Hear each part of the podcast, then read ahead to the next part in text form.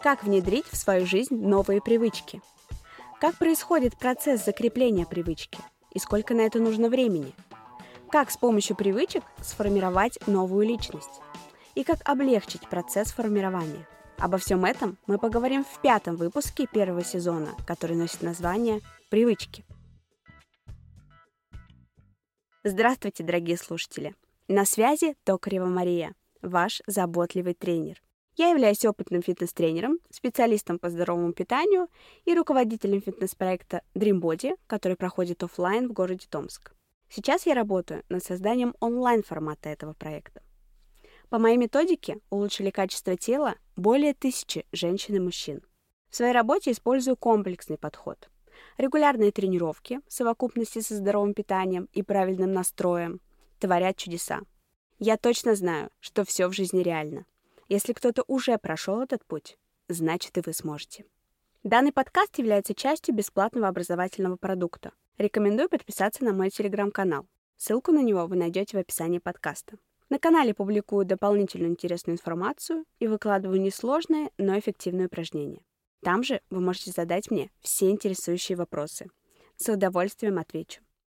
Первый сезон этого подкаста является поддерживающим и носит название «Помоги себе начать». В этом сезоне мы разбираемся, как нужно действовать, чтобы начать и не бросить. Где взять мотивацию, как ставить цели, как расставлять приоритеты, как внедрять в свою жизнь новые полезные привычки и так далее. В общем, помогаю вам начать действовать в направлении желаемой цели, без стрессов и откатов назад. В этом выпуске мы поговорим про привычки. Очень важная фундаментальная тема, так как на привычках строится образ жизни. Привычки сами по себе не меняются. На них нужно сфокусироваться и ставить в приоритет до закрепления. Если вы решили что-то в жизни поменять, то первым делом нужно ставить себе в график действия, связанные с внедрением новой привычки, а не действовать по остаточному принципу. Чтобы изменить качество тела, нужно выделить время на регулярные тренировки и готовку еды. Запомните, свободное время само по себе не появляется. Его выделяют. Если у вас нет привычки регулярно тренироваться, то такие мысли, как «сделаю тренировку дома вечером, как закончу все свои дела», ни к чему хорошему не приведут. Появится масса других срочных дел.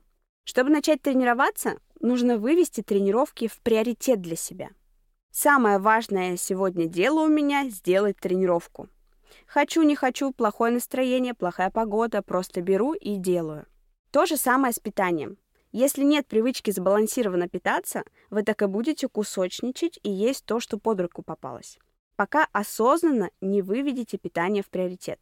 Вам нужно учиться заранее планировать свой рацион на вечер и в идеале на следующий день. Например, идете с тренировки и думаете, что мне лучше сейчас поесть, чтобы принести пользу организму и получить нужные нутриенты для восстановления. Что у меня есть дома?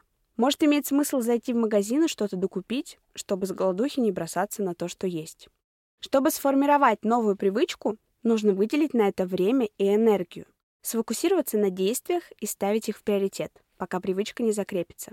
Если вы не готовы на такие жертвы, то не стоит начинать. Все равно бросите. Для вас это должно быть сильно важно и нужно. Мне не хватило времени. Это детская позиция. Взрослые так не говорят. Взрослые выделяют время в течение дня на то, что им важно. Взрослые умеют расставлять приоритеты и делать точечные действия, которые приводят к результату. Смена образа жизни и пищевых привычек – дело не быстрое и непростое. Научитесь получать удовольствие именно от процесса. Вам должно быть интересно, тогда привычка сформируется и закрепится быстрее. При этом на начальном этапе вам не будет нравиться то, что вы делаете. Тело и мозг к этому не привыкли, и это нормально. Сначала формируется привычка, потом появляется любовь. Приведу личный пример. Около года назад я решила внедрить привычку комплексный уход за кожей лица. Кожа у меня не проблемная, поэтому я всегда на уход, так скажем, забивала. Не было необходимости. И с детства, к сожалению, не было такой привычки. Но с возрастом мы не молодеем, поэтому эту привычку мне все же пришлось себе привить. Причем ранее я ухаживать за лицом пробовала, но надолго меня никогда не хватало. То крем не подошел, то лень, то некогда. Только сейчас я понимаю, что тогда мне это было не очень-то и надо, поэтому и не получалось. Сейчас у меня фокус на себе, на своем здоровье и своей внешности. Я искренне хочу выглядеть ухоженно, а ухоженные девушки в том числе ухаживают за лицом. То есть, чтобы выглядеть так, как я хочу, мне нужно внедрить новые привычки. Улавливайте причинно-следственную связь. Соответственно, чтобы улучшить качество тела, нужно привить себе новые привычки, такие как регулярно заниматься спортом, высыпаться и питаться сбалансированно в норме своей калорийности.